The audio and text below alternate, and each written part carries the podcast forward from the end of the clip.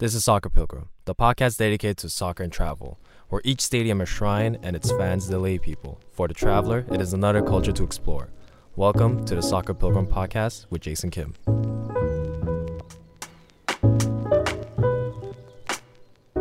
Everyone, welcome back to Soccer Pilgrim. I'm your host, Jason Jisoo Kim, and today's episode, I am here with another very special guest, someone who I've met in Toronto for the first time, but I've heard his name a million times over, a name that I'll never forget because his name in French is the best, and that's Beau Chevalier.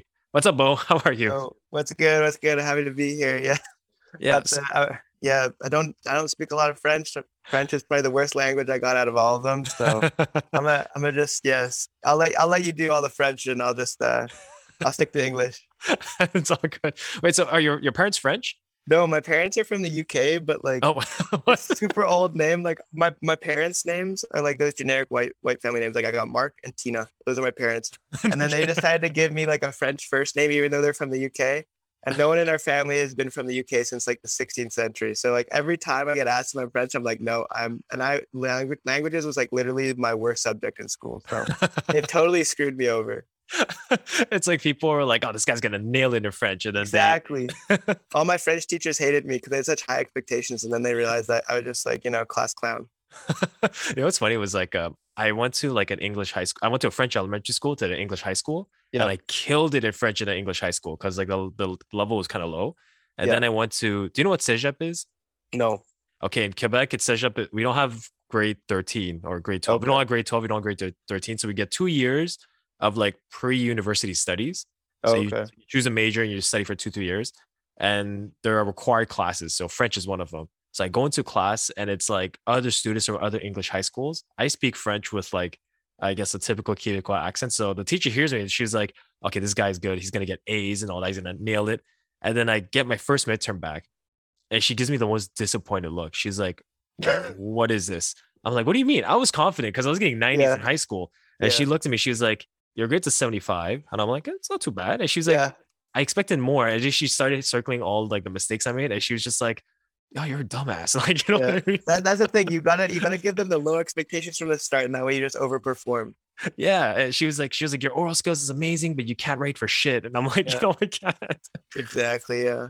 Well, I don't know. It depends. Did you have the motivation for it or not really? Eh, I just I just wanted to, I, I didn't want to do it. So I was like, uh, yeah. again, exactly. get this class. That's yep. it but but anyway, um, so I didn't tell you pre-recorded, but obviously, actually, no, I did. That this season, I'm doing a, a, season on Canadian football or Canadian soccer, and sort of the rise yeah. of the men's national team, and mm-hmm. uh, and actually, uh, you could probably disclose this. You're the photo- you you you're a photographer for Canada Soccer, right? Yeah, between me and Tagwa, we share the duties. So oh, awesome. Okay, I wouldn't really be there if it wasn't for Tagwa. Like he's the one that kind of like let me get in because he ended up shooting for like it, it was either Concacaf or MLS for one game, and then mm-hmm. I ended up taking his place for that one. And then since then, we kind of like share the duties depending on like if he can get in with one of those other ones. So yeah, usually I shoot like the games and he'll shoot training. But yeah, like since since the game where Davies scored that crazy goal um, against Panama at, yeah. BMO. I've been shooting most of the the home games for for Canada Soccer. Yeah. Oh, that's awesome. Okay, so like, uh, because I remember talking to Tugwa about this, and he was saying mm. he was just saying like uh, the players sort of gravitate towards the photographers because hey, you're making them look good, and they want those pictures on their IGs, right? So, yeah.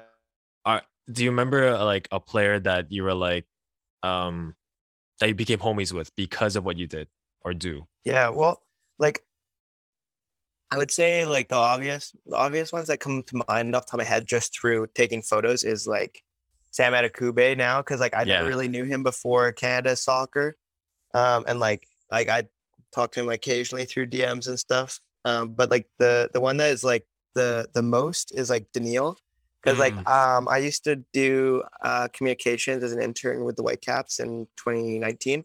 Okay. Um, or sorry, 2018, and um, that's when Doneil was also playing for the Whitecaps. And I was just like writing match reports and doing that, and it was really boring. And that's yeah. before I really got into photo. But Doneil knew me because I would see him at training um, on on the regular. And then he obviously left and went and played in Korea. Mm. And I saw him for the first time again at the games in November, I think it was, or October when we were playing in Edmonton. Canada's playing in Edmonton, and he came out of the the locker room for yeah. Canada training, and he recognized me, and he gave me like a big hug in front of everyone. It was the first time I'd seen him in like I don't know two years. Uh, and, um, since then, like I shot like uh like his off season stuff. We shot some stuff for the magazine, obviously. Yeah. And I, then like literally every training camp I see him. Like I've been out with him a couple times. So um just through that, like really like I would say like Doneil's like my biggest homie now on the national team. And then like obviously just through the rest of the Derby guys, like there's obvious links. Like Kamal is obviously really tight with like you and Tagwa. Yeah. Um, but yeah, like they're all really good for for the most part. Like they they love to come find us and ask us for photos. No, of course. I mean, like, I mean, my favorite shot. I don't know if it was you or Tugboat, but the one with mm-hmm. where they're all wearing the ski mask and the champagne's like literally like yeah midair. I I love that one. That was such. Yeah, yeah. That, that was that you or Tugboat? Well, me and Tagua were like the only two photographers in the locker room, so we I don't even know we were supposed to be in there, like for sure. but like, uh, we we we found our way in there because I think it was Guti, like Christian Gutierrez from the Whitecaps, kind of like brought us yeah. in, and then we were in there shooting, and it was just me and Tag, but like all these guys, like everything's tarped up. And, yeah. Like there's just like a huge like Gatorade tub of like just like bottles and beer in the middle. and like we were in there early, so it's like just the Doneil, Junior, uh, Ugbo, and like they're like getting antsy, waiting for everyone else to come in, mm-hmm. and then mm-hmm. the flat the rest of the players are coming in, and then yeah, they just like popping the bottles, spraying it everywhere. Like they were literally intentionally trying to get our cameras wet. Like they were like just like spraying it right on the camera, which is like it's fun. It was fun. Yeah. But I did tell them like you know, invoices coming in the mail if, if it breaks. no, uh, yeah, like between me and Tag, we got a bunch of photos in there, and we're dropping. We'll be dropping the disposable cameras uh, photos we oh, got yeah. the next next week or so. So waiting for Tag to drop that that disposable oh, that's off at the, the developing spot. Yeah. So, did you meet Alphonso Davies? Like in person? Um, so like I, I'd seen him a couple times, uh, or I knew I knew I bumped into him a bunch when I was working um, for the Whitecaps in right. 2018. But like at that time, he was also like basically already becoming a star. So yeah, he was already a bit secluded from most of the people at the training center. And like um, I've seen him at training a couple times, or obviously I've seen him at training, but like have like you have the brief little interactions with guys here and there, but I haven't had like really like a crazy combo or anything. The only the only main interaction with him I can think of is like when we're shooting in Edmonton, we had to go through the room. I think it's like the Elks is and or the CFL team that plays there or something. Okay. And we had to go through like the building to get to the training field. And I got like kind of like separated from the group, and there was like a bunch of fans waiting and security and I was trying to get through, but the security wouldn't let me through because they thought I was a fan. And I was like, I'm uh. photographer for the team. And like the security guy was kind of being a bit of a dick and he like shoved me. But like Fonzie and Tajon were walking by and they like yelled across the room. They're like, no, no, no, he's good. He's with us. He's the photographer. Like, wow, they saved you. So they saved me. So like for that reason, like I'm like, yeah, they're the homies now. I mean, like, yo, Tajon and, and Fonzie saying that he's good. It's like that's like top yeah, exactly. level shout. Exactly. That's amazing. They know who I am. no, that's yeah. no, that's dope. But okay, real question. So I've asked all the the guests so far. Mm-hmm. Um, did you ever think Canada soccer was going to make it this far or qualify to World Cup this soon? No, not 20. I didn't. Well, it's hard because like I did initially when they played in the qualification style before the what was it called? The Octo is what they were they qualified out of this time. Like you know, like before COVID, where they played like French Guiana and all these weird teams. Yeah, like Suriname and, like, and stuff. Exactly, and like there was a different qualification process, and in that one we looked like actually like we could have like it was looking good, and then yeah. it switched, and it was like oh it's this new setup, and everyone was like oh it's gonna be really hard, and at that point I was like no I don't think we'll get it. Hmm. Um, and then obviously like as the games kind of like kept going on, it was like oh like this is a real possibility, and like the first time I actually was like, oh, we are actually gonna like potentially go to the World Cup was that Panama game where Fonzie just like mm. went down the side, like took that ball, like sprinted yeah. 30 yards, went and scored that goal. And like we also went one nil down in that game, and we we won that game, and it was like okay, like there's a good chance we go to the World Cup. And then when I knew was like it wasn't even at Mexico, uh, when we beat Mexico is when we beat the United States. Sam Adekugbe scored in like the mm. 92nd minute. Yeah. And like I was like, oh my God, we are going to the World Cup. Like, yeah, we're not officially qualified, but we are going. We're, we're we will be there waving that Canadian flag in Qatar. no, that's that, that was a crazy thing because I, I think you're right. Cause I think when when Canada beat Mexico at the Azteca, yeah. I thought, okay, we we have to see how we play against I think the US was after, right? Yeah. But yeah. Uh, yeah. I okay. Azteca was in November, and then yeah, yeah Azteca was in November, and then the game in Hamilton against the US January. January. Yeah. Yeah. January. Okay, I felt the same way because I was like, all right, we beat Mexico, we have a good chance. And then when we mm-hmm. beat the United States at Hamilton, I was like, just like you, I was like, yo, we're going. Like this is yeah. happening. We we beat all the top dogs already. Literally, yeah. And like uh, the the thing that was like for me, the reason it didn't feel like after the Mexico game, like that was amazing. That, that was crazy. Yeah. But like I was also like, it's written in the stars for all these Americans who are are not are not performing right now. Mm. That we beat them before at BMO. It's written in the stars for them to just be like, yeah, we're gonna beat Canada and end their hopes of qualifying for the World Cup. Like I know we did lose to the US in that game, like we still would have had potential qualify, but I had this bad feeling where I was like, you know, they like they they're a good team, but they kind of I feel like we're owed like kind of a humbling at some point, and I think that happened when we played Panama um, in the last game of the Yeah. qualifying a little bit, and also like when we lost to Costa Rica. Mhm. But I at that point we'd been Mexico. Like I was like, we're due a little bit of a humbling, but it didn't happen there. They pulled Yeah. through. Um, so yeah. Yeah. I mean, uh, how do you rate Canada's chances? I mean, now that we know what the the groups are. Yeah. Oh oh, we're we're qualified out of that group, no problem. Oh, you Like, think so? Okay, you're yeah, the first one 100%. that's like you're the first one that's like outright optimistic. Like, yeah, we're I- getting out of this. I don't I don't doubt our squad. Not like I can I have no reason Mm. to really like. And the thing is, I think it's a bit different because I'm probably really biased because like I'm around the team like in a first hand setting and like Yeah. just the energy you get around the group, it's like a very like it's not like blind positivity, but it's just Yeah. like a level of confidence that I haven't really experienced like covering the Whitecaps. I'll put it that way. You know, like I feel like I feel like Tagwa's experienced it because he got to cover TFC like winning MLS Cup Yeah, when yeah, yeah. probably several Canadian championships. You've what witnessed Montreal going on runs in the Canadian championship. You know, like Yeah. for me, as a Whitecaps fan or photographer over the years, like I've only seen us win one Canadian championship and you know had one proper run at the playoffs in like 2017. So Yeah.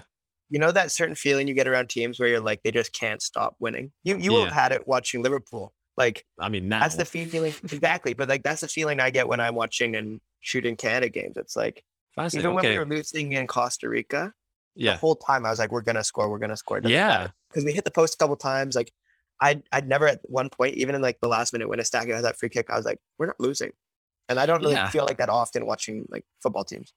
Yeah, like no, you're totally right because I remember that Costa Rica game we went down one 0 I mean, the Yeah. goal they scored was really nice, and I was Yeah. like, mm, you know, I at least we we got scored on by a nice goal. Yeah. But I remember just the way they kept attacking and pushing. I was like, and we were even, a one man, down too. one yeah. man down. Uh, Mark Anthony Kaye. Yeah, Mark Anthony Kaye. got the unfortunate red card in like 20 minutes or something, and uh, I remember it felt like they were a man down, and I was like, how are they letting us just? Yep. It was like oh, there was I think the last 10 minutes just kind of felt like you know like a power play in a hockey in a hockey game. Yeah, exactly. And then uh Ismail Kone came on and he was just dribbling and crossing it on out. out. Yeah, and I was like, dude, we're gonna score. We Yeah. we didn't, but I was like, so I I get what you mean. Yeah. But okay, so we're playing Belgium, Croatia, and uh Morocco. So Yeah. how do you think is gonna pan out with those three games? Okay, so like I I'm- I'll be honest, I have a good understanding of the Belgian team.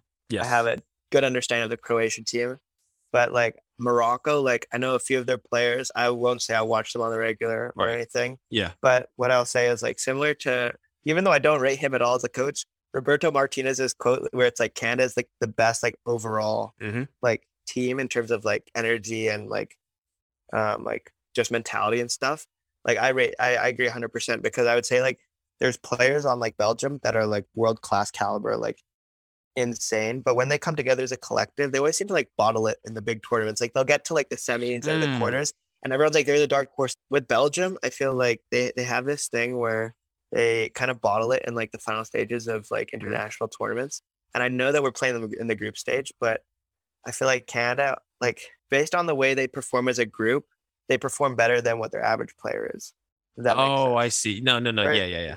like our our average player, like I don't know who you would you say is the average player in Canada squad, like someone like maybe an Osorio, you know. Sure. But when Canada plays like as a group, as a collective, they play like so much higher above that level. Like they play like they could like they're all Champions League caliber Mm. players, you know.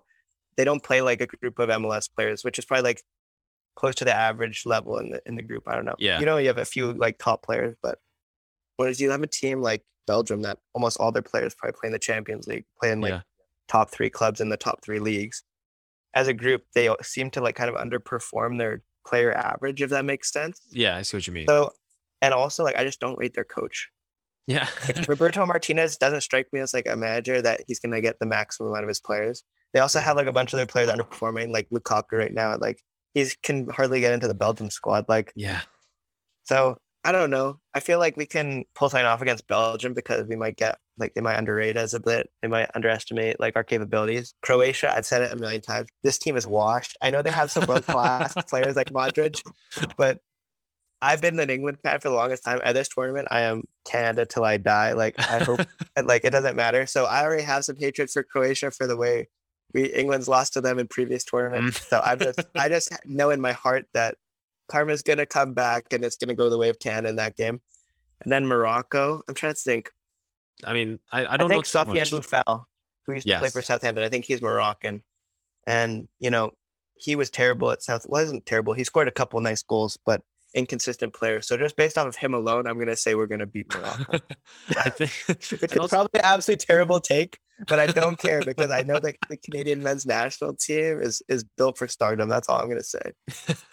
no, I like that because like the one thing I my my my prediction was we're gonna lose to Belgium, uh, yeah. tie against Croatia, and then meet beat Morocco, and then a lot of people say that's probably the more logical thing. But it's a World Cup. You never know, right? Yeah. You never know who's going to win or lose. I I see the problem with Belgium, like you said. They're all kind of like all the best players are struggling. Lukaku started today, I think, versus yeah, Arsenal. But he got and, subbed out in like I think the 60th minute maybe or something. Yeah, they, because they brought in Havertz. Yeah, the guy's a wash. He like he, yeah. he's done. And then um Eden Hazard's just perpetually injured all the time. Yep.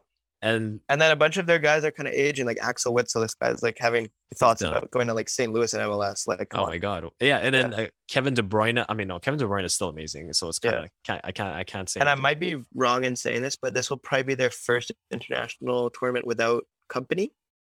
Oh, Am I oh. wrong in saying that? I don't think. No, 2020, the Euros, maybe they played without him. No, 2020 they played without him, but 2018 yeah. he was. I think he was. Was he there? 2018? I'm pretty sure he was there. Yeah. I mean, I feel like he's been there forever. And then yeah, yeah then like even their defense, they're all old. And like, like guys like Vertonghen and Alderweireld, they're all in their declining stages. They're done. And then who's their fullbacks? Um, let's think. Meunier, I think Castagne, Leicester. Uh, yeah, and then and, Meunier. Yeah, yeah. See, he, yeah, I rate Sam Adekugbe over both of those guys. So oh, hundred percent. Like I do you know what's funny? I was uh I was overhearing conversation my friends were having, and they were like we were playing soccer, and he was saying like keep your eye out on Sam Adekugbe. I was like, okay. I've been saying this since the beginning of qualifiers that this guy has impressed the shit out of me. I was like, this guy is amazing. Like he's I don't like, I don't want to throw around the word amazing, but he's really good. I was like, I rate I rate him highly. Out here in Vancouver, we've been saying that for time. This guy was like balling out for Vancouver, got an injury, and then struggled to like kind of get back in the team because of that and because of players that were already playing at the Whitecaps. Yeah. I think he left on a free or it might have been a transfer fee it would have been a low transfer fee to go play. I think it was in Norway at the time. And then at some point he was at Brighton when they were in the championship and then left them just before they went up to the Premier League. And then he obviously has gone to Turkey. And this whole time, everyone at, at the Whitecaps has been like, you're telling me we couldn't have used Sam Adekugbe? Like he couldn't have played in this Whitecaps team? Like the left back spot at the Whitecaps hasn't been like a lock cold ever since he left, really. Mm. Like, so especially out here on the West Coast, we all been saying Sam Adekugbe's name for time now. You know what? Like Montreal could use a left back. He'd be great, honestly. Um, but okay, for with him, where do you what where do you think he could play like in Europe? Like let's say I forget what the name of the team he plays for in Turkey, but if he were to move up, I think it's like had to it begins with an H. I can't remember either. They're not the best team in Turkey. They're like I think one of the lower teams, but he always seems to have like seven or eight out of ten games on FotMob. So that's all I know. But huh. I would say that I feel like his game is like kind of perfect for Bundesliga or hmm. or Premier League. Like I feel like a middling to upper level team and and like a Bayer Leverkusen I could see him at. Like I like I that. Something like that. Even like honestly, like I could see him at, Dortmund, like doing doing work.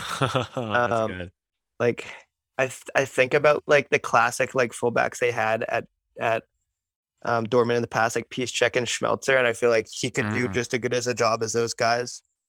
Um, if you look in the Premier League, he could definitely do a, a job because I look at some of like the top performing fullbacks in the Prem, and I would say like they're a similar build in fullback as he is. Like look at a guy like Reece James, like he he kind of gives me similar vibes to Adekugbe and like how like obviously you have these things that people say about certain players, like pace and power, but Sam Adekugbe is genuinely one of like the most like powerful guys when he's dribbling with the ball. Like yeah, just bounce off this guy. Like this guy will dribble from his own half and do like maybe one give and go with a player and like bomb down the like the wing and cross it in. So he reminds me of Reece James because he has that crazy like uh, like attacking prowess where, you know, typically you're not expecting your defenders to score, but Sam Adekugbe still finds ways to get himself like assists or on the score sheet. So yeah. I could see him playing at like I would love him at Southampton. That's my club in in in. in oh, really? Okay. I'd love him at Southampton, um, but uh, I could see him playing a higher level at Southampton for sure. So I could see him like I don't know, maybe a top six to eight team in the Premier League, or I could see him, like a good level in in in Dortmund. Like I don't think he would be out of place in like a top top eight no. Premier League. I, I could see him in a club like West Ham, Leicester. I was just gonna say when Cresswell is good done there, like he, yeah. he could fit in there on the left side perfectly. That's it. Like I I rate West Ham. What like if it weren't for Liverpool, I'm biased towards West Ham because they're yeah. like there's something about them that I just I gravitate towards. I mm-hmm. I I mean they're the first Premier League club I ever got to watch live in London, so I I think that's mainly the reason. But also, like when you play manager mode on FIFA, they're the most fun team to choose because they're not the best nor they're the worst. It's like a middle, like you know why? It's it's because they got a good transfer budget and they yeah. got they got potential where you can improve the squad and take them places. You know, that's it. Yes. if you do if you do like a career mode with like an Arsenal or a Tottenham or a Chelsea, they're already built for starters. It's easy. You know? Exactly. It's too easy. You go to West Ham, you sign JD, you sign Laird, you sign yeah. you, you win the Champions League, job done. That's it. Like, or you want to challenge yourself, which I've been doing, which was uh, I took Sunderland and try to bring them back to the Prem. Yeah, yeah. That's a that's a real challenge. it's a challenge yeah, right now. But um, but that's a but I like that. Like I I I rate him, and I think after this Qatar World Cup, okay, actually, let me ask you this: mm-hmm. out of all the players in the squad, yeah, usually the World Cup is like a really good audition tape for big clubs, right? Because after the yep. World Cup, all these players just go to all the big clubs. Yeah. Who in Canada uh, is gonna get a big club move after this like, World Cup. When you say in Canada, you mean Canadian player, or you mean players that are playing in Canada right now? Oh, sorry, Canadian players. Okay, on, on the national team specifically. Well, I think Sam Adekugbe is obvious one. I think so. Um, because like the team, like I could even see him like joining a Besiktas. Like I remember times yeah. where like Atiba was like he seems like he's kind of close to the scouting team at at Besiktas, and I know there was times where in the past he was recommending Richie to sign there. He mm. like he even rec- when Bald- Baldisimo was balling for the Caps. I remember rumors that like the Besiktas were looking at him because Atiba Hutchinson like suggested they. Wow. So okay. I could see like Sam going to a Besiktas, but I feel like he might even just like leave Turkey and go to a bigger level. Um, certain players, I feel like it'd be tough for them to leave MLS at this point. Like Mark Anthony and Oso are both like players that should have made the jump to Europe already, and now getting to where they are, it might be tougher for them to do so. I see. I feel like the obvious ones are like some of the younger guys, like yeah, Kamal and um, Alistair at Montreal. I think so. It's just because like I don't think either of them have planned on going to Montreal as like and no offense to you guys, like as a kind of like thing where it's like, oh, I'm gonna stay here. It was like, yeah, like a stepping stone because obviously you guys have those links to Europe already, you know, with yeah. ownership. So I think for them, it's probably easier because there's already that like link between those two clubs. Um, I'm trying to think. Obviously, a guy who is kind of this might be recency bias, but Dayne St. Clair is like doing crazy things right now at where he's putting up like these insane save percent percentile numbers. And it's like if he keeps it up, he'll be like one of the best players to ever play in MLS at the goalkeeper position. So a guy like that, I could see making the move. Um, yeah, I would say between Dayne St. Clair, Kamal, and, and Alistair, that for guys that are in MLS right now, and then Sam, who's overseas already. Yeah, no, I agree. Cause um I would I I really I think this is a strategy. I've been seeing it from the get mm-hmm. where I think Joey Saputo is seeing a value in producing and scouting top young MLS players and sending them to Europe for a good price yeah, exactly. and making money. And which is honestly it's a smart move. With Mihailovic, I bet you they were planning on doing the same thing with Mason Toye, but he hundred percent. Yeah. I, I well Mihailovic, I don't think we're I don't think he's gonna stay for another season. I think he's yeah no I think he'll be in the summer. I don't think he might even go. I think so, or like he'll see the season out and then he'll leave. Yeah. Who knows? I think uh, I think it depends how close you guys are for contention for playoff spots in the summer. Yeah, yeah, yeah. I, you guys are so. like if you guys are, are kind of out of contention already, like the Whitecaps seem to be at this point. I'm not saying they won't, but mm-hmm. the Whitecaps are not looking in a good position. If you guys are struggling and not really close, they might just let him go. I think so. I, I think that's I, honestly, I think that's the plan because, and I think that's that's part of their scouting strategy where uh, they'll go to these like young prospects where like, listen, come play Montreal for two, three seasons, develop, yeah. We have all the contacts in Europe. If you want to go to Italy, we got you. You want to go to England, we got you. You want to go to France, don't worry about it. You know. Yeah. So I think uh, I think that's a plan. I see, and also John Herdman. John Herdman was pretty much saying like we need more Canadian players going to Europe, and I think he's been pushing that agenda with all the clubs. Yeah, which is good. I'm I'm I don't want to see those players leave because like those are literally much those three best players. But I'm like, hey yeah. man, you know, it's it's business, right? But yeah, it's just it's exciting. It's exciting times. Like I never thought it would happen this soon. No, I didn't either. I like I agree with you. Like so, like before this time around, you're always supporting England and the World Cups and stuff. Yeah, because like that was the only like nation that my family had roots to that like regularly played at a World Cup. So I was yeah, like, of course, yeah. And, you know, I'm I'm tired of supporting England. Kind of like I'm like I'm English, like because through my parents, but like also I'm like I'm Canadian. Like that's mm. where my roots are. So like obviously, like all the time when I was watching international tournaments, if I wanted to watch like my country play at top level, I just watch the women play, which is great. Yeah. Like they're phenomenal and stuff. But at the same time, I was always like, oh, hopefully one day I'll be able to watch like the men play at that level too. And it's like yeah. now we're at that point where, you know, like if England play Canada at the World Cup, I'd want England. Yo. To, no, I want them to get. I want. I want Borjan to shut them out. I want I want Kamal to win every 50-50 against Harry Kane. Yeah. I want I want JD to score a hat trick against T Rex hands Jordan Pickford, you know? that, that's what I want to see. That that's what I'm here for.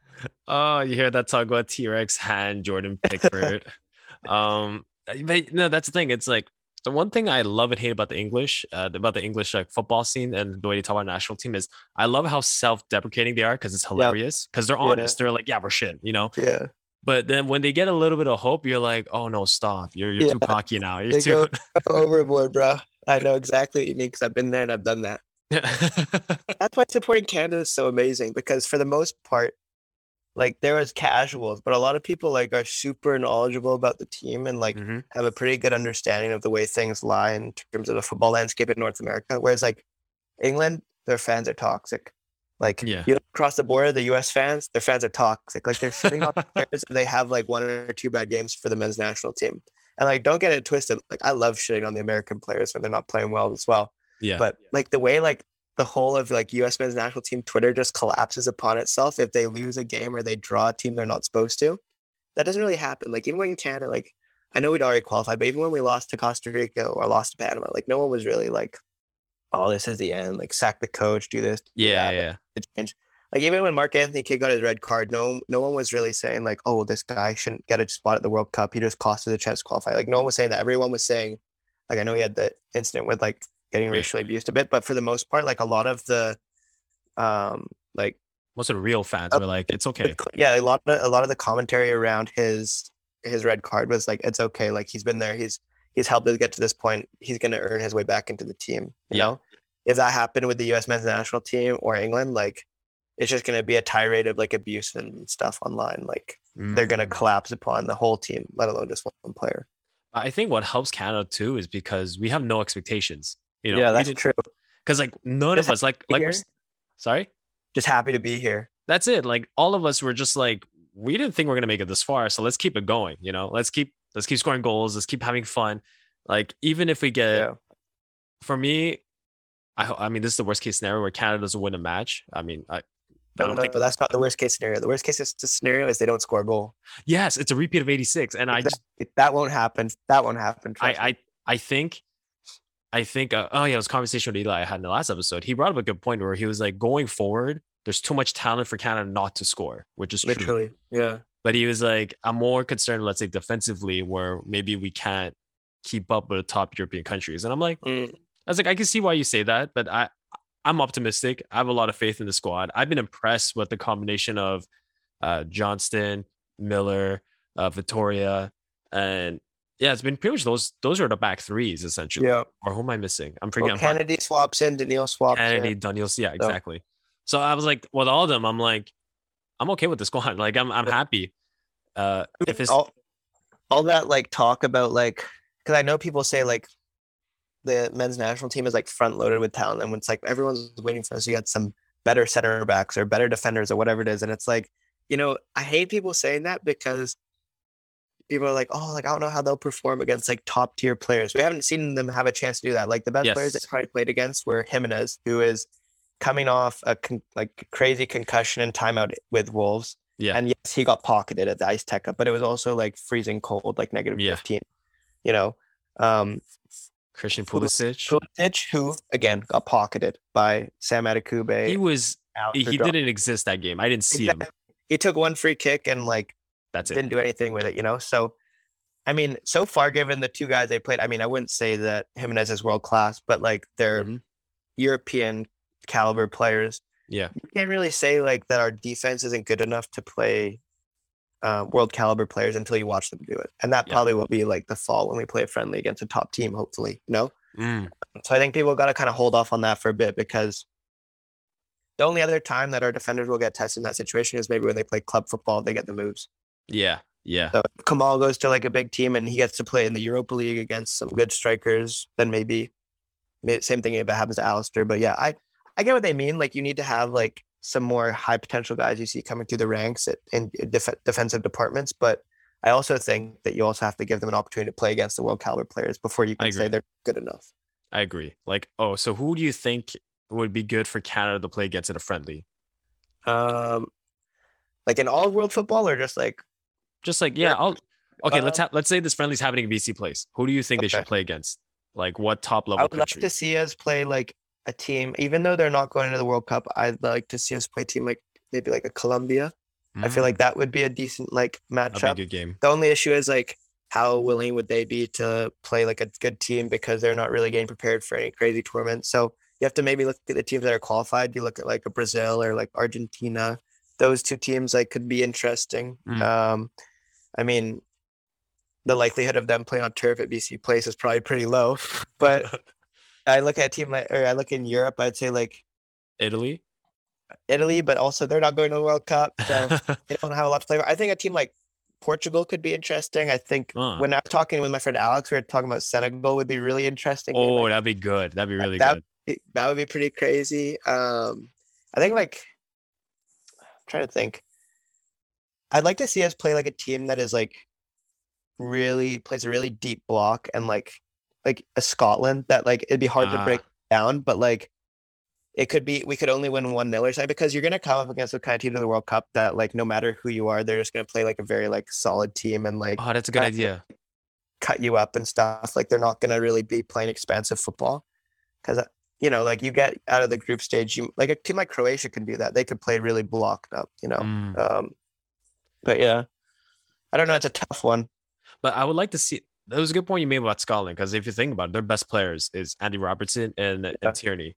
You know, Exactly. so it's like two defensive players, and they would play like a deep block.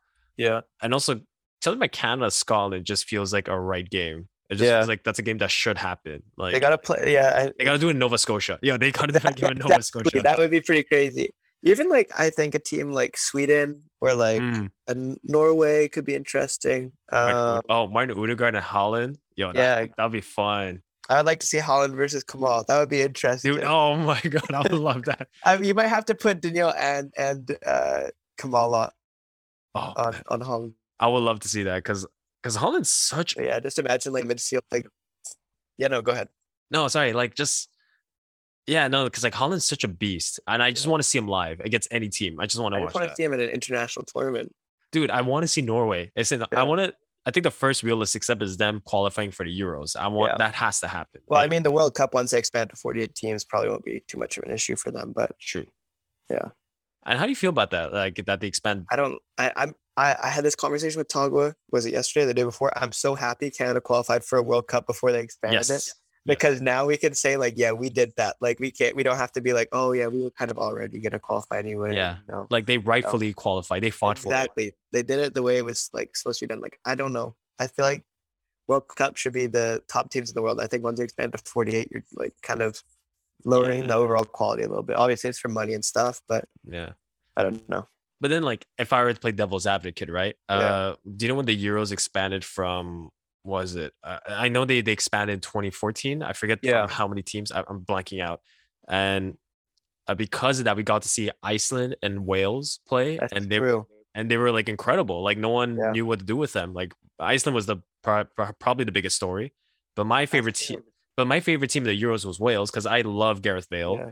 and the Welsh fans were incredible. And even the the Welsh fans were kind of like how the Canadian fans are. Like, we're not supposed to be here, so we're just gonna have True. fun. You know. Now that you say that, I might be kind of down. I think if they gave the the extra spots to more like like smaller countries, like smaller countries slash like countries that aren't as represented at the World Cup, like you India. gave like yeah, like you gave a couple more to Asia, you gave a couple more to Africa, you gave a couple more to mm. like, or you even like threw in a couple wild card ones to like the really small countries in South yeah. America. Imagine like you see Belize plays at the World Cup or something, you know, like something like that would Turks and Caicos, you know, like I feel like that would be kind of yeah. You know what? I'm gonna change my stance. Uh, I'd be happy to. I just I'm just happy Canada got it before the the. Yeah, man. Um, that's that's what I'm happy about because like even here, like you know, you know, I live in Quebec, right? So people have like they they talk about Canada differently, obviously, right? Yeah. They but, won their own national team for Quebec.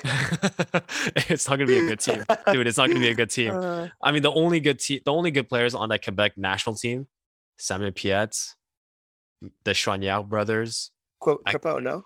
Yeah, Maxime Crépeau. Yeah. He he'd probably be the best player. And yeah, Ismail yeah. Kone, if uh, because he's from Montreal, so that that would yeah. count. But you know what? Like, uh, no, like that. I don't want. I don't have want a good that. five-a-side team. Good like a solid five-a-side yeah. team. Honestly, yeah, no, that's a pretty good five which, team. Which province in Canada would have the best five-a-side team? Probably Ontario, but you know. Oh, I mean, yeah, it's like you have three Brampton teams already, so yeah, it's like really, yeah. yeah, just do, yeah, just do Brampton. That's it. Team from Ontario. You just need a Brampton team, and that's it. You've already won. It's like yeah. think about it. You got like what Tajon Buchanan, Kamal Miller, I think. Uh, is he? Yeah, he, Kamal, Junior, I think is Junior it's already it's enough. Like that's already yeah. solid. We got too many. Yeah, that's it. It's um, but but that being said, I think now um Quebec's more interested because Quebec's always been like, well, it's for Canada if they they're producing results and they're producing yeah. results and like uh the last game when Vancouver came to Saputo Stadium, they got all the Canadian national players on both I teams. I saw that. Yeah. Yeah, to line up. That was after the game too, right? No, it was before the game. Before the game. I think it was before. No, it was before the game. After the game, they just walked away. Uh, yeah, Whitecaps players are pretty upset. yeah, it was. It was. Uh, yeah, before the game, they lined them up, and then uh, all the saves was like you know showing the respects and applauding, and yeah. I'm like, and now they want to have uh, Nations League games at the Olympic Stadium, which I'm like, you know, I'm I'm gonna go to those games for sure. Yeah. Hopefully, uh, no, hope, hopefully, it plays good. well. I'm hoping they have. I, I'd like to see Canada play it. Like part of me like to see Canada play at BC Place because it's such a big stadium and you can get so many people in there. Mm-hmm. But part of me just also doesn't like BC Place because it's turf. Yeah. And because I don't like the lighting and because I don't like like I don't know, maybe it's because I'm in there for Whitecaps games and it's never full. There's always empty seats and stuff, but like atmosphere there just like feels kind of dead. I, every time I go to BMO, it's a party. So I don't know. Okay, but uh, so what exactly about BC Place you don't like? Okay, so when I shoot Whitecaps games, what I don't like about BC Place is obviously the turf. It's not good. Yeah. It's like I've heard so many players complain about it. Um, I really don't like the fact that we have a, a like the, the retractable roof, but it only retracts like maybe 25% of what you would expect it to. Yeah. So yeah. you hardly get any light coming in from that anyway. They have this huge jumbotron in the middle, which is like really distracting. Mm. And and the top tier is empty and it's there's like tarps around the side, so you can't really see the top tier but it doesn't like help. It doesn't bounce audio sound very well. So when the fans are chanting, like all the noise just goes up and it doesn't really like, you can't hear it on the field really. So oh. even if you oh. have the team chanting like, or the fans chanting like crazy, it doesn't translate well onto the field for an atmosphere. So yeah, like the acoustics are bad, the turf is bad. For photographers, like the lighting is terrible. Like I don't, mm. I really don't like the light in there. Yeah. The only good thing is like it's easy to get around. It's, it's well built, but like yeah, I don't know. That's about the best you can say out so. And it's like in the middle of downtown, so it's like yeah. It's well, that, it's to... good if you want to go out after. True, but yeah, it's that's a, true. Well, there's not that many that, that many people go to Whitecaps games anyway, so the fact that it's downtown doesn't matter. You know what's funny? Uh, I've been to one Whitecaps game in Vancouver. Yeah. It was years ago. It was I think 2015, 2014. Yeah. No, no, not even. It was like 2012, 2012. Yeah. And um, I was there for a conference, and the day we landed, um, you know, it's like people from my college, from my CEGEP, and we're like 20 people, mm-hmm. and we're like, we noticed that it was the Montreal Impact, their first MLS season. Yeah. And later that night, it was the Montreal Canadiens playing the Canucks. We're like, oh, okay, okay. So we're like, we can't go to hockey game for sure because it's going to be way too expensive for any of us, but we can get into the soccer game. We found a we found a reseller and then we got like 50 bucks a pop uh, for tickets, which are like nosebleed seats, but we're like, we don't care. Yeah. And one of my friends happened to have a huge Quebec flag. So we're like, all right, take that flag. We're going in. Yeah. Immediately people were chirping us. So like, look, look at these guys, you know? Yeah. And um, Montreal lost 4 0. And bro, we were chewed up by everyone around us. It was that, that's one of them where you have to wait in your seats for like half hour, 45 minutes for everyone to go home so you can go home. No, but that's the thing. We weren't in the we like we weren't even in with in the way section. We were just yeah among all the Whitecaps fans and they were just chirping us. It was so funny. And like Montreal yeah. was awful that game. Montreal was really bad. And I remember thinking, um, I was like, oh, this is cool, BC Place. And I nothing stood out about that stadium, if I'm being honest. I was Literally. like, I was like, oh, you know, because I watched the Whitecaps play at three stadiums. I watched them play at Swangard Stadium, which is now where the Whitecaps FC2 MLS Pro Next team plays. Okay. Which is outdoor stadium, turf, with like a running track around and like one built concrete stand. And they used to do like um like metal bleacher seating around the other ends. Okay. And that was like I watched that. That was my first experience watch watching football. And that was when I was probably between like the ages, I would say of like six and ten and yeah. like that was when they played in um, the NASL. So it wasn't yeah. MLS, but the like level was still good. But it was like such a raw football atmosphere because it was like outdoor stadium, mm. you know, mm. one main stand, cheap tickets. That's where we shot um, some stuff for issue one of Derby magazine with Carl Valentine. And then okay, when they oh okay yeah yeah yeah when they moved to MLS in 2011, they had a temporary stadium while they were renovating BC Place, and it was called Empire Field. Okay. It was also fully outdoor. And the stadium was made of literally just bleachers, basically. Yeah. And it was um, right next to uh, Second Narrows Bridge in um, almost Burnaby area of Vancouver. Okay. And the backdrop was the North Shore. So it's all of the North Vancouver mountains. Oh, very nice. The amount of noise you could create with all the metal bleachers, people used to smash their feet on them. And like it created such a crazy, like racketing sound was, like I remember the training, the dressing rooms for players were literally like um those like U U Haul like portable um yeah like stands. Like they weren't even proper dressing rooms because it was just a temporary thing. But like that was the best stadium because outdoors. It was on turf, but like the amount of noise you could make on like those metal bleacher seatings was insane. Mm-hmm. Like the the backdrop was just these beautiful mountains. Like that's crazy. awesome. And then you go to BC Place where there's like no no good like acoustics. The field's bad. Like the lighting's bad. It's just not, not the best vibe. I have great, lots of friends there that are in like supporters groups and I love them dearly. But like I just wish like for their sake they got to support the team at like a proper football stadium. Yeah, I don't know. It's either they got to renovate that stadium or they got to get a special stadium for the yeah. Whitecaps. Because well, uh, with yeah. the World Cup bid that just went through, now that Vancouver's back in the bidding, they've said that they will make like the the field it will be grass.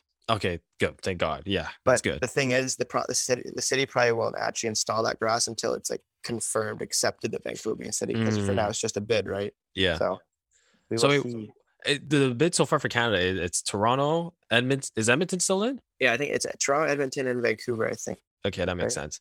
It's it's too bad. I've been we've talked a lot, especially Montreal. This Montreal soccer team talks a lot about Montreal's uh, not being a part of the bid you know, being a major city yeah. and not being part of the bid. Everyone was really upset by it. But then when we talk about breaking down the economics, we're like, oh, okay, makes sense. And also the his Montreal has a really bad history with the Olympic Stadium here. Yeah, it, it's a complicated history where it was built built in '76, but we didn't really pay off those uh, debts until like 2008 or something like that, or 2006. Yeah. So it's like 30, like 34 years later. Yeah, you know, and it's um and I think so. Whenever the in politics they bring up the idea of renovating the Olympic Stadium, everyone just goes, "No, no, we're yeah. not doing that. We're, we're not going through that again. Forget it. We remember." But then, like when I go to Olympic Stadium, the atmosphere that the Montreal fans create in that stadium is so it feels European yeah. because the the sound echoes off the just echoes off the the ceilings and everything, and just it, it's like the game they played against um Cruz Azul I remember the energy that stadium just being like, "This is insane. This is yeah, you so." feel big. like it's just fizzing, honestly. Like yeah, like it's just like it, it was so palpable. Like I was with a yeah. friend who rarely comes to Montreal games, and he's a hard he's a QPR fan, loser. Okay, and, um, no idea what he's doing. Yeah, yeah. Kofi, you know who you are, loser. but like, um, he he he he loves football, and and I remember we went together. He was like, "Dude, that felt like a European game," and I mm-hmm. was like Yeah, man. Like the just like the team got better. The fans are just even are just as good as they always have been, and yeah. it's. I think what we need to do is sort of BC Place and Olympic Stadium needs to like like fusion, like yeah. Dragon Ball fusion into one yeah. like awesome yes, exactly. Yeah. Yeah. Just where would you put it? Would it be in BC or would it be in Montreal? I feel like the thing is, though, Montreal would be such a lit place to have like. Yeah. I'm thinking about the after party to be honest, but like, because Montreal is so cool. I love Montreal, but like, yeah, it's like the first men's World Cup in Canada. You guys don't want to be a part of that, really? But like, no, like we want to, but the money says no. The money yeah, saying no. True. But like I remember like going to like the world when we had the Women's World Cup in Vancouver in 2015. Yes. I remember going to those games, um, and like I remember the pop ups that were that were going on. I remember mm. like all the watch parties and everything. And I was only 16, so I wasn't even like yeah. drinking age and able to like all the other activities.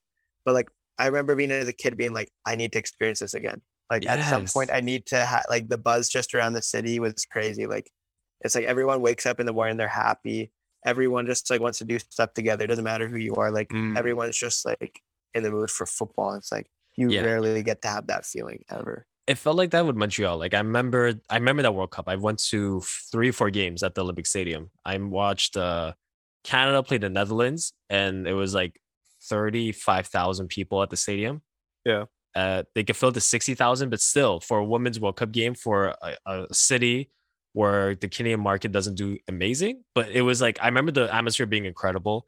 I was there when I watched all the Korea games. They played Brazil, Spain, and Costa Rica. Uh, and then I watched England play Colombia. That was a good one. There was so many Colombian fans. That oh, I remember that. Was it? Didn't Lucy Bronze score like a crazy goal that game or something? I been, remember. Oh no, I don't remember because we I hate my friends. I hate my non I, I, hate I hate my non soccer friends. We showed up 20 minutes late. I was so upset with them. Oh no! And they're like, "It's late for a World Cup game." I, I, I, told them I was like, I was like, they're like, "Why are you upset?" I'm like, "You don't get it. Like, like you just don't get it." And then yeah. we so we showed up 20 minutes late. I was upset, but I remember the Korea games because I go with all with the Korean community. Yeah, and uh, it was uh, just being with the Korean fans was fun. That's what I missed the most because we show up in a block where the we're in one at like the the extreme like right behind the net is just a sea yep. of red and with like drums and everyone's singing all the time. And Ketse was there. Ketse, she was like, "Yo, you impressed you impressed the entire stadium. Like you guys never stopped. Yeah. like this is how it's supposed to be. this is." It's funny that you say that because I have the exact same experience. Because I remember watching Korea play um, at BC Place. Oh, like, oh, especially in Vancouver. And it was the same thing. It was just a block, and instead of red, they were all wearing like those blue jerseys. Oh, like okay. Blue with like a white like sash down the middle. Yeah, kind of. I remember that. One. I remember. I remember just saying in the block with all of them, and it's like they're all like so in unison. I was like, this level of organization I don't see often at BC Place. I was very is that is that a is that a is that a jab at the at the at the Vancouver at the Whitecap supporters? No, it's just like it's just it's just a jab at the stadium, really. Because like the, the, supporters are for the most part like pretty in unison. It's just like because of the acoustics, it's so hard to have them all go at the same time. That's what I love yeah. about BMO. Because when we so when we were at BMO for the game they qualified, the one moment I remember, I don't remember many moments like when I'm shooting, but what I remember is I remember Atiba coming on and yes, Atiba, uh, Atiba. Atiba around the full stadium, like everyone was saying it. And it started in like the Voyageur section and yes. it just instantly transpired to like the sides and then the other back end. And it was just like, whoa. Like yeah. you don't usually get praise for one player like that unless they're like retiring or they're coming off with their final send off. He was just coming on off the bench. Yeah. Like, Do you know like I remember that moment because uh, I was in the Voyageur section and I just remember um when Canada qualified, I didn't even get emotional. I didn't even cry. I was like, yeah. I'm gonna cry once I see them play at the World Cup. Yeah. But I got teary when they did that for Atiba. I was like, wow. I was like, that was a powerful moment. I was like, that was really, really cool. And um, yeah, you were shooting that game, right? Like, yeah.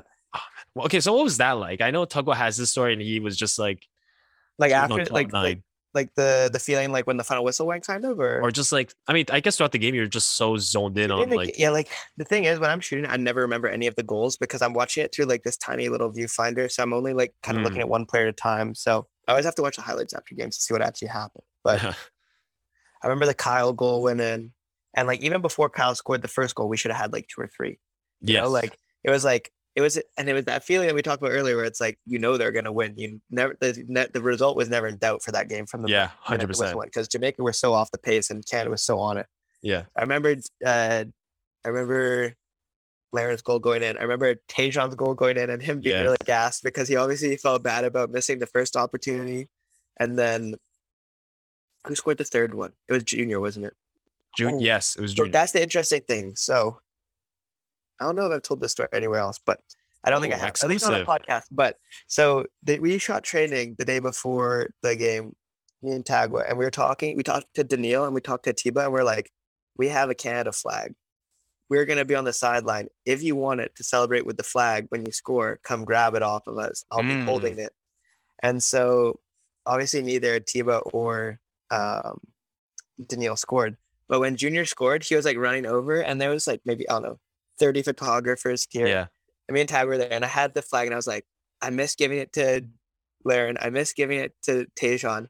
I just like put my hand out with the flag like over the advertisement board, and Junior saw it and he grabbed it. So that's and, your like, flag. That's my flag. Well, it's not mine. Alex yeah. Gave it to me, but that's the, that's how they got that flag that they're holding upside down. so I literally put it over the the advertisement board. They grabbed it off me and then they threw it back to me, which is like kind of cool. Cause I'm like, Alex now has that flag, but it's just like funny story. That's cool though. It's like it's on video. It's on YouTube. Yeah, so literally, it's like I have a photo of I took a photo of them with the flag. Like it's crazy. And then oh, like post game, me and Tag were obviously able to shoot on the field, so we both ran on there. And I was like shooting these guys. They're yes. How's that like? I had a Kubik crying. I remember Kamal crying, like taking yeah. those photos. Like it was crazy. And then they obviously all the players are over to the Voyageurs and like engage with them. And then they go back to the middle to do like the drum. Yeah. And then Tab would just look at each other and we just start like crying and hugging and like screaming. and I'd like Tab would knock my camera out of my hand. Like one of the players picked it up and gave it to me. It wasn't broken, luckily. Oh, luckily. Um, but like literally like all the emotions just like kind of like exploded in that one moment, like where mm. it was mm. silent for half a sec before they started to do the drum. And then obviously they did the drum. They did like the um, fireworks with the qualified banner and everything. Yeah. like absolutely insane. I never just, experienced anything in my life like that, and I probably never will again unless I win the World Cup. Which unless you never know, you never know, you never know. Like that's the thing. It was like I remember just so taking in the moment, and I remember I just saw watching the game. I just looked at all the other stands. Yeah, and I remember there was a moment where no one sat down for like yeah. a good maybe for the majority of the game, no one sat down, and I was like, I love going to games where no one's sitting down where everyone's just like yeah. You know, zoned into like it's a because I remember like you said that game we knew Canada's gonna win. It was just a yeah. matter how many goals are they gonna score. Exactly. Yeah. And, and, like it's it's funny that too because like I remember like just before the whistle went, it was just snowing like crazy, crazy, yeah. crazy. And then when the players went over to celebrate with the Voyageurs, it was like blinding sun. Like it was like yeah. it was so you know just like it was like that coming like that coming of age moment where it's like final whistle go, blows, you qualify. It goes from like snow to like bright sunshine. Like it's just like wow. I I think that was my favorite moment of that day or that game was that it was snowing, and I'm like, yeah. this is so appropriate. This is appropriate that it starts snowing now, and it was um, I just remember thinking. I just remember thinking because like I was like I can't believe I'm here watching this right now. Like I can't believe again. Shout out to Eli for for hooking me up with the tickets, and um, I just it, yeah it, was history. I, I got to witness history, and I couldn't believe I, I like we get to say in the future that we were there. Yeah, like, exactly. But I thought we were going to be there when me and went to Costa Rica. And yeah, that's right. It was such a blessing in disguise it didn't happen there because it would have not been anywhere near as like kind of you know iconic. Yeah, because like if let's say they won to Costa Rica and then they came back to Toronto, and then it would have been like, I mean, it would still be exciting, but it, yeah. there there isn't that factor of like this is the game. Yeah, of, exactly. You know what I mean? It's kind of like the make it or break it kind of thing. Exactly. Like it was like this, like if you like, and it's just you got to do it on home soil. You know, like yeah.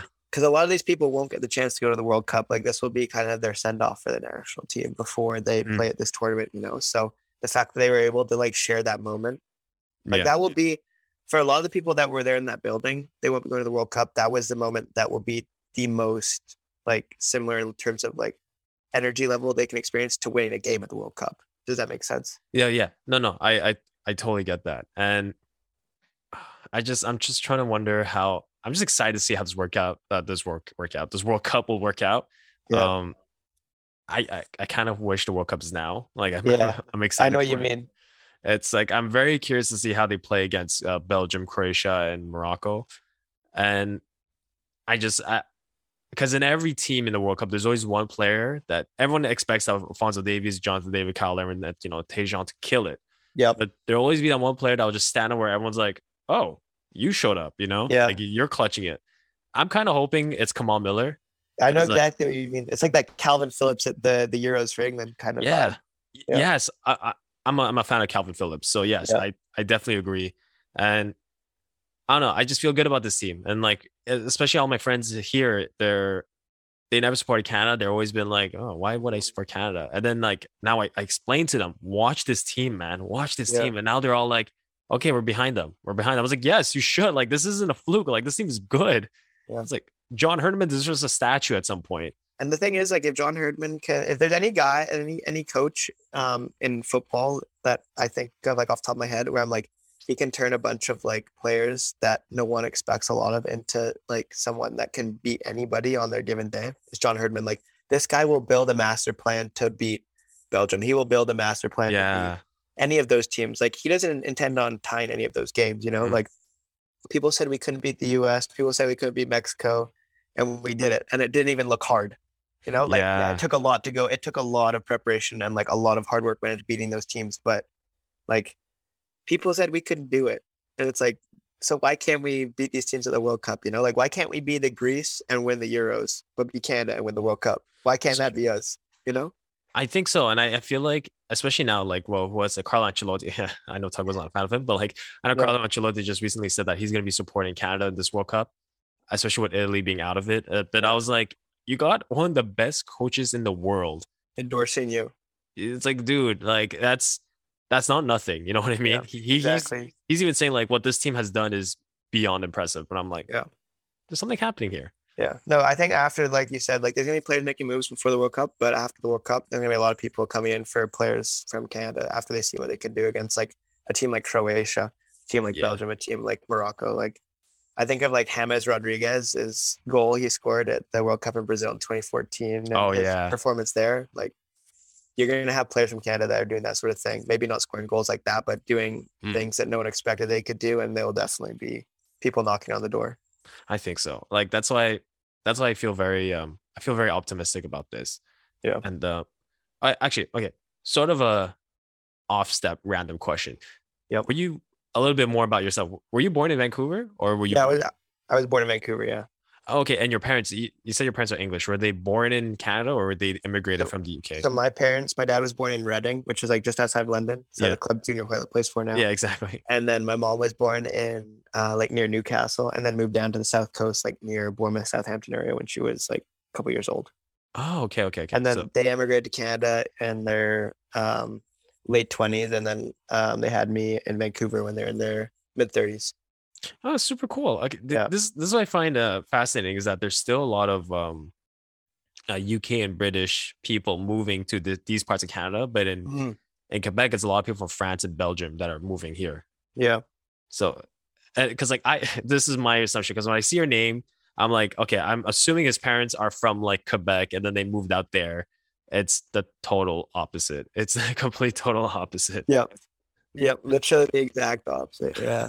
no, but like my parents like don't come from like the craziest football cities too. So like my like I have family in Bournemouth and Southampton. I get sent gear from both of them, and they're like they're rivals, but they're also like not. They're like cousins, kind of like yeah, like super rival like teams. Mm-hmm. Um, but I did get to go to Bournemouth games in twenty uh, 17, I think it was. I got to go see two friends. I got to see them play. This is when they were in the Premier League. I got to see them play against uh, Valencia and I got to see them play against oh. Napoli at oh.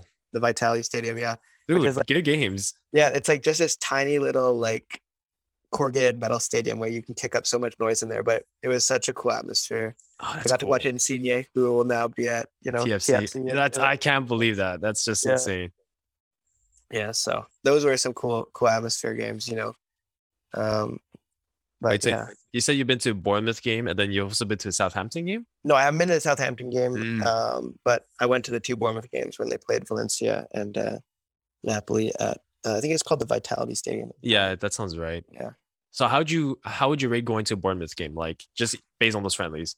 I would say like because it was a friendly too, like the energy was really high and it was like it was just before the Premier League season kicked off. So the team was like mm. getting top form. Most of the players were like trying to cement their spot in the squad. I'd give those like seven, seven out of ten. Oh, okay, cool. But for yeah. friendly against those top European Yeah, no, teams. exactly. And I the fact that it's a friendly, like you would think that it would be lower, but like both teams were. I remember there was like almost a red card in both games. Like the teams are like getting ready, ready for, you know, like the start of the season. Yeah.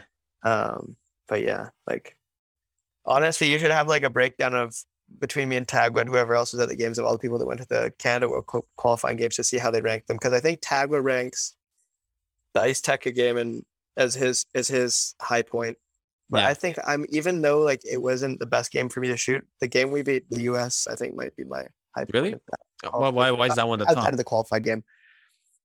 I think it was because like so that game, the Iceteca game, like I got both of the Larin goal celebrations and I was like, okay, I'm set, I'm good, I'm happy. Um, but the game we played America, Larin's goal, he ran like the opposite direction from me. So I didn't get any good photos of his 1st mm-hmm. goal celebration. And then I don't know if you remember that game, but like Canada didn't have like a crazy amount of chances. So no, I didn't get I like even many photos, like action photos, hardly any of that game. Like I think it was like probably took half the amount of photos I normally take a game in that one just because there was hardly any action near me.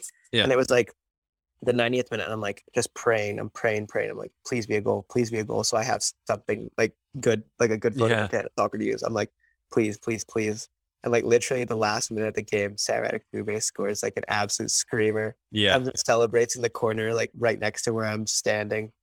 Like got good photos of it. I was like, I think that for me, because like I was just banking on the fact that they would do something. Like Adekugbe clutched up for me so hard and just came and scored an absolute golazo and celebrated right in front of me. So do, do you know like out of all the qualifying goals, everyone talks about Alphonso Davies' goal against Panama as like the yeah. best, which is it was the craziest one. But my favorite, I think, on a technical level, was Sam Adekugbe's goal against the, U- the US and Hamilton.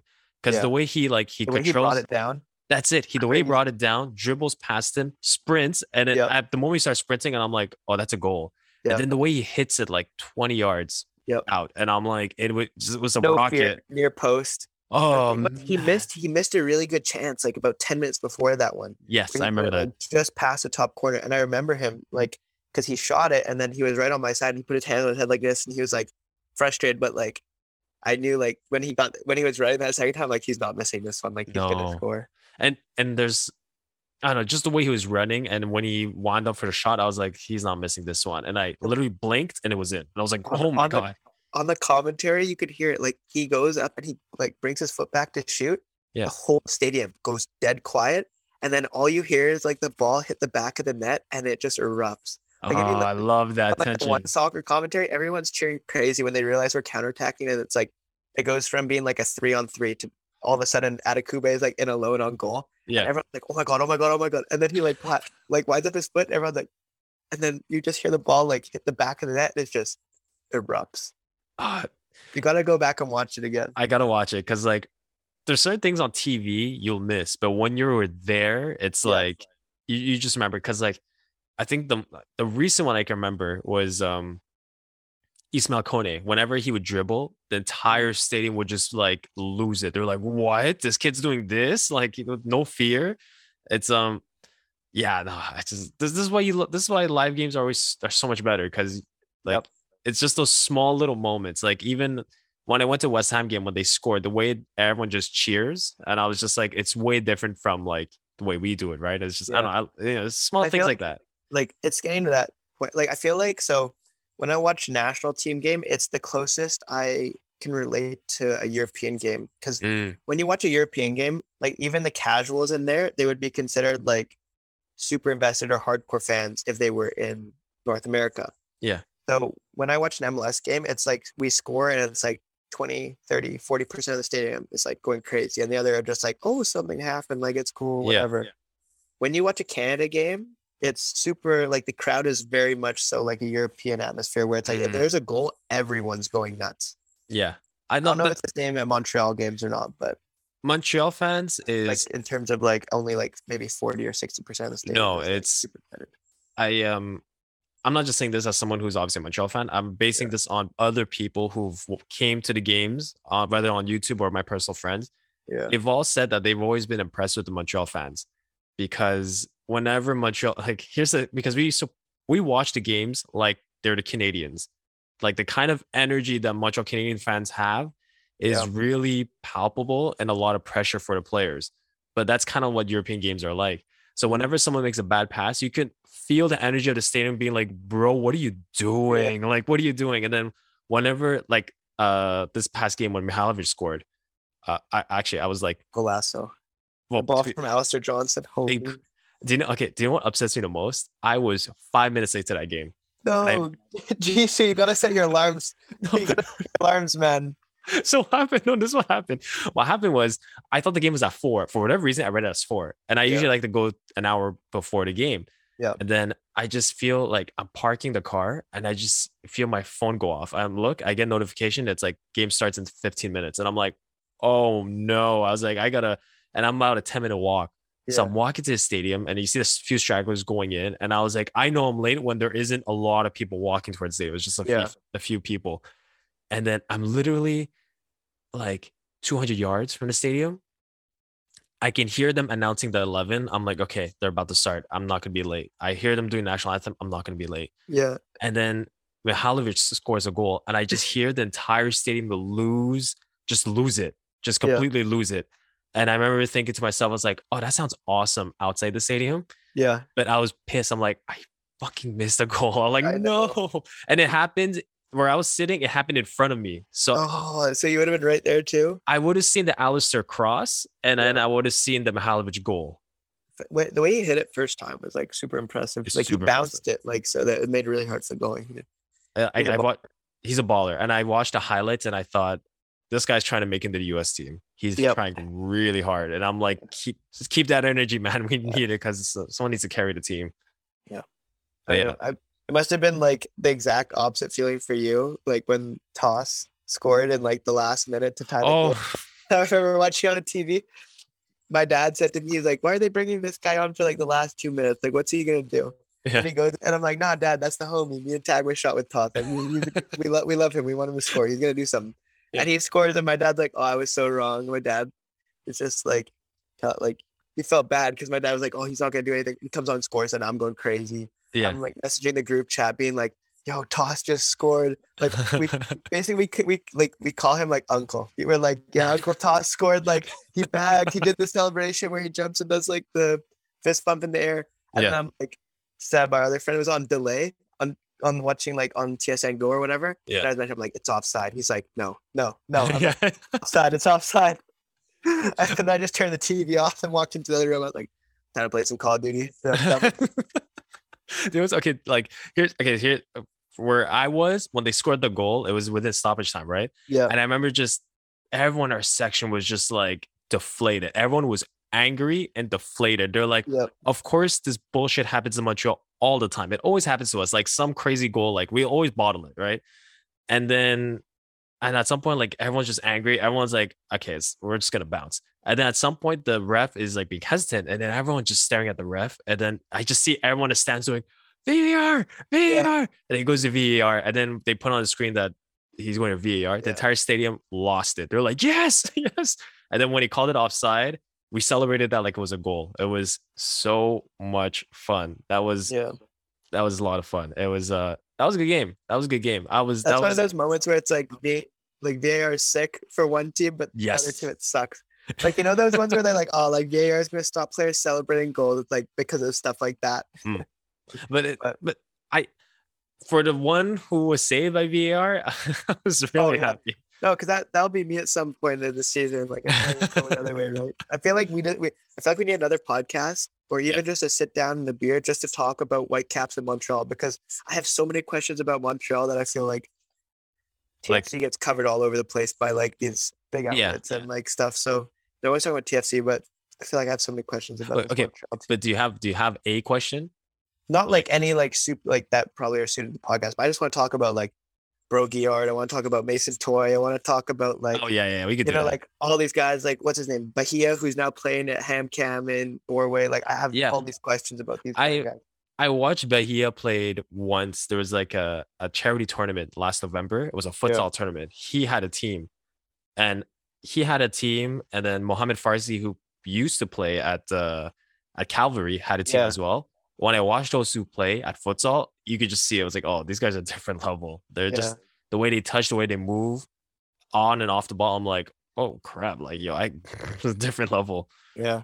But uh, actually, yeah, if you if you have a question, shoot it. Like go. Like uh No, I don't have like any in particular, but I'm just like, where's Brault-Guillard? Because I used to put this guy in my fantasy team like every week, like last oh, year. Okay. Season, he was getting bare points.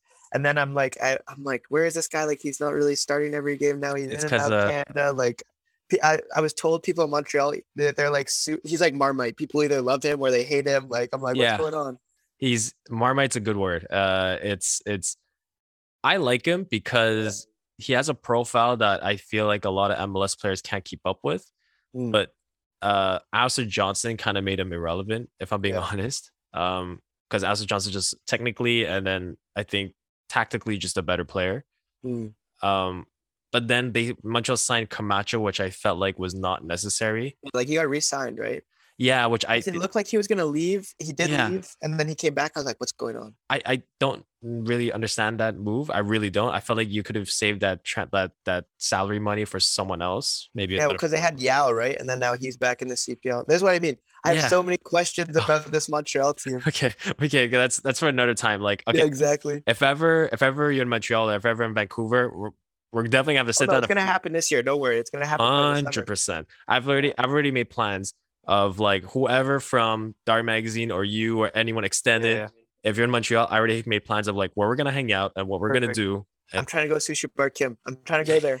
yes, yes, come through, come through. I think Tagwa probably like praised it. So yes, definitely did. Yeah, yeah, and uh, I'm gonna try to get to Vancouver, hundred percent. Yeah, and that that's I I I think Vancouver is one of the most beautiful cities I've ever visited. So I definitely we won't take you to a Whitecaps game. We'll take you to a Pacific game. I want to go to. I ordered the New Jersey that the, the, the, the, third kit one. It's so sick. So sick. I'm like I'm, I'm like how is this not on Soccer Bible the minute it came out? I'm like why is like is it just because it's in the CPL? Like it's literally one of I the think hardest so. kits I've ever seen. Yes, yes. I I think the moment I saw it the next day I bought it. I'm like I'm, yeah. I'm now I don't care how much it costs. I need that. I need I that know. kit. It's uh it's a for everyone listening please look up pacific fc third away jersey. It is the most beautiful and original jerseys i've ever seen in my life. I i love it. Yeah they got uh, like a local artist to do and everything like it's sick. It's sick. Um but yeah so we've been pushing a little past an hour. Yeah and as we always do with every podcast guest and episode uh, i gotta ask you these two questions. So first one which game in world football do you want to watch that's like top I, of your bucket list. Okay, so for like when I think about this question, I think about like travel and being like yeah. super outside my my element. Yeah, that's a good like, one. Like I'm like you have these typical like crazy like El Clasico these sort of games. I'm like I don't care about those. Like I want mm. like hmm. raw football. So I'm like it's got to either be something like Boca versus River Plate or like mm. I know Tag would say this one. Like for him, it's probably like Orlando Pirates versus Kaizer Chiefs. So I don't want to take Ooh. that. Is but like something like that where it's like you, you strip away most of the commercial aspects of it and it's mm-hmm. just literally like fans. Like I feel like I could go to like a Boca River Plate game and not even watch the game, like literally sit up looking at the fans and I would be entertained. Yes, yes. Like uh, you know yeah. what I mean? So I feel like that like some sort of like game in South America, like Fluminense, say like Brazilian, like two like Brazilian giants, like something like that would be fun. Like because mm. I went to Costa Rica, obviously with Tagwa, and for the first time going out to like kind of central slash it was, it's Central America, but it's pretty close to South America. Right. I was like, it's such a vibe down there, and the way like the fans interact with the game, I'm like, I need to go down there to watch more football, even if it's not shooting. Like, I need to go down there. So yeah, I would say like that. That's at the top of the list. Like, like one of one of those Boca River games would be. Would be Boca River is good. Uh, a lot of people said that, and I'm not making what you're saying like ununique, but it's because yeah, yeah. it has that mystique to it, right? Where like Boca and River is just like you, you don't even know about the match. You don't even know about the players. You're there like for the football. fans. It's like football on cocaine. Like, That's it. Like I'm not saying you're on cocaine. I'm just saying like, like the, the level of the like the level of the experience is just like like football on steroids. Like don't even know how to like even put it into words. Yeah, like when when when you YouTube Boca and River, you don't even look up the actual match. You're actually just looking up the vibe of the You're stadium. just looking at like what the fans did to tear up the stadium before, after, yes, that sort of thing. Like literally, on my Instagram, all the real suggestions are just like River, like uh Boca River, I mean Boca Junior fans just going crazy, like climbing fences, singing, yeah. and just like ripping things apart. I'm like, this is unique. This is very unique. I you know what? One game I can't wait for is the first time Austin and LAFC face off in like a two-legged playoff game. Ooh. Yeah, So can you think about the LAFC fans that would travel to Austin, and then the Austin fans that would travel to LAFC? and also that would be crazy. that would be crazy. And also California and Texas have this weird rivalry anyway. That's true. so I would I love to see. That's a good one. That's also a really good one. Um, and That might that might have to change it to that. that's and that's, more something you too. and that's something you could legitimately do. We do, yeah. Yeah, you could do that easy. And um, oh yeah. So second question is, Yeah. which venue do you want to watch a match? It could be a specific match or a regular match, whatever. Hmm. BC Just Place. of no, no, not even no, definitely not. I would love to go to the actual Azteca for a game. I feel like that would be pretty sick. But I'm trying to think where I would like to go. Azteca would I be think- good. I think just because of like, like my dad's an architect, so I also like really like Ah. stadiums. Like Okay, that's um, good. the uh, uh, what's it? Uh, Marseille Stadium. The I think Oh, it's yeah. the Stadio Velodrome or something. No, maybe I'm wrong. Yeah, I think it's the it's called? Velodrome. Yeah. that stadium is so beautiful. I feel like a PSG versus Marseille game there would be like absolutely like lights out. Yeah. Um, the other one that I think is such a cool stadium is um, what's it called? Braga Stadium, where like half of it is like a mountain. yeah, it's like a rock. mountainside. So when I was in, it, like I think that would be super fun because I went to Greece in 2019 and we went to this stadium. I'm gonna have to pull the name up. Give me a sec. In Greece?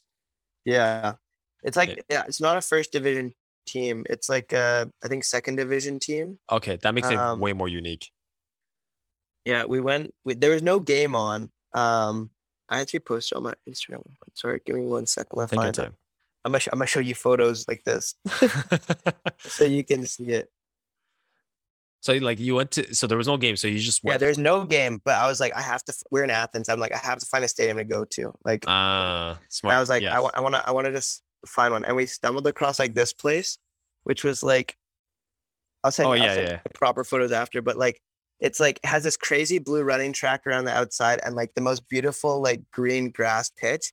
Mhm. And on like one side of it, like you can see there, it's just like mountain, like flat, like not Oh. mountain, but, like it's like trees, shrubbery, and like just like yeah, like a a, a hillside kind of. yeah, it just pops up like that. Yeah, and like it was like proper like old school like terraces. Even the stuff. fences are like curving out. I like, love like that. barbed fences and like the stadium seating was like all cracked plastic seats and stuff. No, but that's like, a, it looks such a vibe. It looks like an amphitheater, like an ancient Greek Yeah. amphitheater. That's Literally, like it was like literally a ten minute walk from the um the the Olympic running track in Athens. Like Mm, so, like it must have had like a similar kind of like uh design idea to it, but. Like I was able to just we kind of I, I was with my ex girlfriend at the time and we like snuck in and like um we were I just like walked around like taking photos and like just kind of soaking it up. Like they had a the, the, the team was coming to train in like half an hour, so they're like you can go for like twenty minutes, don't go on the field, but you can like walk around whenever you want. oh, that's cool. And like it was super fun, yeah, like just like, wandering around. Oh man, that's you see that I, I like that answer because that's like um that's a unique answer where it's like not a typical team. It's not like Olympiacos, whatever. It's like a, like an obscure second division team that just had Yeah. a unique stadium. I'm gonna I'm gonna- I'm gonna find the name of the team. It, the the stadium was called the Grigoris Lambrakis Stadium. I probably butchered that name, Yeah. but um yeah, I'm gonna find out what team played there. I'm gonna send it to you so you can check them out. yeah, please. But yeah, uh Bo, this is an amazing conversation. Uh Yep. I'm actually happy this is the first time we act like we we talked before in Toronto, Yeah, but now it's just us But there was a lot of other- stuff going on at that time. there was a lot of other stuff. Uh, let's be honest, a lot of alcohol because Canada just Yep. qualified. Exactly. Me and Tagwa we're both soaked to the core in champagne covered clothes. So yeah, I remember. Uh, I saw you guys, and Tuggle was especially him because he was wearing like a gray, the gray Derby sweater, and the great Derby hoodie was so and it was just, and it was just wet, and I'm like, what? And then I realized, that oh, champagne locker Yeah, right? Makes sense. exactly. Makes sense. yeah. But yeah, man. Um, well, thanks for coming through. I really appreciate it. Um, this was an amazing conversation. And do you have any last words before we log off? I don't. I would say thank you so much for having me. People, go buy your Derby magazine issue too. Go buy it. Go buy it. And uh, Bo's pictures with with Daniel. Was it you who took that? Wait, yeah, the ones yeah. with Daniel and the ones with Pa-Modou Kah. Those yeah. ones are both me. I just the one with Pa-Modou Kah is incredible. those, those photos. Those photos were so so so good. I'm not even just saying that. Like that, I think those are the most.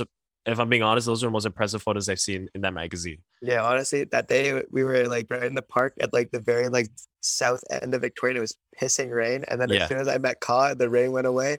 I was just taking photos. It was like literally meant to be. It's perfect. Oh, so go get Derby Magazine issue two, Legacy. I wrote a story with ringleaders, and uh, and yeah, it was go get it. And again, Beau Chevalier, beautiful night. Thank you. Uh, this is uh, this is incredible. So to everyone listening, don't forget to subscribe to uh, Soccer Pilgrim on Spotify, Apple Podcasts, and uh, Google Podcasts, and also follow me on Instagram at uh, the Soccer Pilgrim, and follow Derby Magazine and also the Derby Cast. Well, we're taking a break now, but yes. That that being said, I'm your host Jason Jisoo Kim from Montreal. Is Soccer Pilgrim. Thank you.